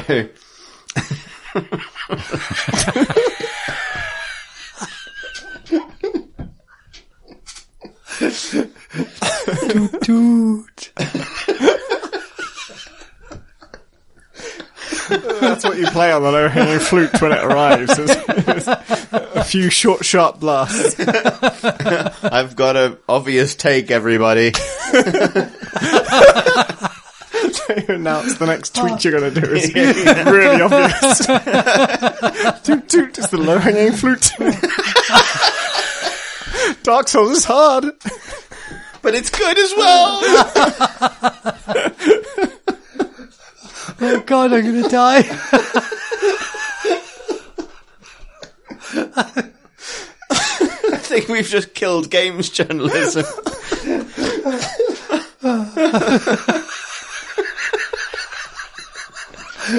I'm sorry, everybody. Podcast. This is it. Probably the most we laughed since Bunvercheck. So it's all Alex's fault. It's my fault as well. Oh, God. All right. Oh, God. That tell tell me about a, I was going to make a suggestion. Reach for the ruin for a game that has incorporates uh, ruins an interesting way into it, an extant society, which is uh, Torment Hides a Numenera, which is very much a game about societies built up around ruins people don't really understand. That's good. Because of that's kind of integral to the Numenera setting. Oh, boy. That's a good one. Yeah. Um, we got know, there. Each of its cities, sort of each of its little hubs are a, a place built around like either a forgotten piece of technology or a city that has a history that isn't accessible to its new owners, but they nonetheless live there and kind of make their own interpretation of it. I very much like that as a kind of um fantasy sci-fi adaptation. Adaptation of that idea. Adopt. Adopt, Taylor. I don't, shh. um, the other game I was going to suggest, weirdly, is, and it's not, I don't know if it's right for this, but I always found the Talos Principle very evocative hmm. because it's ruins. And I don't know if this is deliberate or if I'm a wanker. Those are the two possibilities. Basically, so it's a puzzle game set in very familiar repeating, like almost a tile set. A kind of Greek ruin kit that is obviously just, you know, stamped out to kind of create these, these puzzles. Yeah. But it's also kind of about, um, A I and kind of the way computers generate meaning and, and sort of, um, the um, the sort of uh, sort of notion of the kind of intelligent or mindless reproduction of patterns. And those ruins remind me powerfully of old nineties Windows screensavers. Like, oh, what, like the, the, the Windows ninety-five one? Brick maze kind yeah, of yeah. thing. And that sort of felt like both a kind of literal ruin in terms of what's being depicted, but also a kind of interesting depiction of what a digital ruin might be like. Like the sort of senseless arrangement of ge- geometry with no kind of core. Think about that a lot. Yeah. Yeah. Um, That's your higher flute. Yeah. Now, like in Portland, same way, has kind of, you know, mm. t- it's sort of, but it uses them mostly to show time passing. And yeah, I, I think that the ruins are just so perfect for games in that, you know, they can evoke a place, you know, that it has familiarity about the, about it that doesn't have to abide by the rules yeah. of normal society. And you don't have to build in a population of N P Cs, and you don't have to, you know, fill it with kind of believable objects that kind of, you know, make sense. And it's sort of, Um, but, but also, like, you know, people just love ruins. Like, you know, mm. there's, you know, Detroit and kind of Pompeii, and, you know, they are deeply evocative and you can put meanings on top of them. And it's sort of, it's all it's so convenient. They're just deeply, deeply convenient, too convenient, perhaps. I remember, um, liking how in Oblivion, There are like, there are dungeons in Oblivion, there are caves in Oblivion, but, uh, when you find an elven ruin, uh, you know what you're getting in for. And I can't remember what, there are some kind of like elven stones you get from them. I can't remember why they're useful. They might be like yeah. soul gems or something. Um, but each one is hand designed, and they usually have some kind of puzzle thing. Like it'll be something about pressure switches and, and water levels and weird stompy That's ceilings. That's stuff that elves are into. Yeah. El- yeah. Elf interests, stompy ceilings, water. Um, and yeah, they're just scattered all over the world. So it's just like a type of thing. And when you, could, you rec- learn to recognize the actual visual geometry of like an elven ruin, you see these tall white spires and you realize, oh, okay, if I go down here, I will get some elven gems, whatever the fuck they do, and I will solve a puzzle. And, uh, it was like an effective way of syncing up, like learn to expect what kind of content you're going to get. And also there's a backstory here and there's a reason all these things are like each other. And, um, uh, it had a little bit of a, a feel of, you know, Indiana Jones tomb raiding type thing, um, where you're going in there because you know there's going to be something valuable, and you're, you know, you also you're sort of transgressing and you're going to face some danger because of that. Mm. Assassin's Creed Origins actually does that well, because it, it's, there's quite like a, a an emotional heft to the idea of you being in an ancient world, but then surrounded by actual ruins of an even more ancient world that we kind of conflate, like. You know, it's, it is incredibly hard to kind of conceive realistically of kind of four thousand years ago or whatever, you know, but then you're in this a long time ago time, and there's like even more even long time ago stuff. And that kind of like, there's sort of like the layers. That's our historians phrase it, yeah. The layers that kind of exposes and sort of it situates you and kind of gives context and kind of, mm. uh, you know, kind of, um, clarity to where you are. It's nice. He's mm. nice. It's nice. I think we recovered well in answering that question. Oh, that was really nicely plucked. Yeah, indeed, from the, the lowest branches of the flute tree. Um, our final question this evening comes from Jamie, who writes, watching a clip online of Gears of War's gun with a chainsaw on it, slicing a monster in half in glorious mess of screams, blood and whirring metal, sealed the deal for me. And I immediately went out and spent an ill-advised portion of my student loan on an Xbox and a copy of the game. Despite the fact that chainsawing enemies in half is precisely the same every time it happens, it never ever got old. And through three games and many hours of deathmatch, I was still grinning with glee at every occurrence. My question is then, what similar aspects of games which are a little bit more than little, which are little more than cosmetic, have provided you with the similar cheap but enduring thrills? Love the podcast, et cetera. Jamie. For me, throwing knives. My specialty topic. Um, I used to, uh, when I played Action Quake two, I would, like, you could pick, in Deathmatch, you'd just find weapons, and I would try and gather as many knives as possible. You could always throw the knife you started with, but also every time I killed someone, I'd take their knife and make sure that stocked up my throwing knife pile. But in Team Deathmatch, you could pick your loadout, and most of the loadouts like M four or M P five and all these serious weapons, uh, or you could just have like twelve throwing knives and just see where fate takes you. And that's what I did. Um, twelve throwing knives, twelve spades, twelve javelins. Yeah, uh, I'll definitely take a spade. It's similar. Uh, to be fair though, Primal, um, it had javelins, but the throwing knife equivalent was stone shards. And Far Cry does this really neat thing. Um, I think it's done it since Far Cry three. It's, it's always been like an upgrade, and they've made it easier and easier to get hold of because it's really cool, which is when you do a melee takedown on one person, if there are other people nearby, you can like throw knives at them or throw mm. stone shards at them.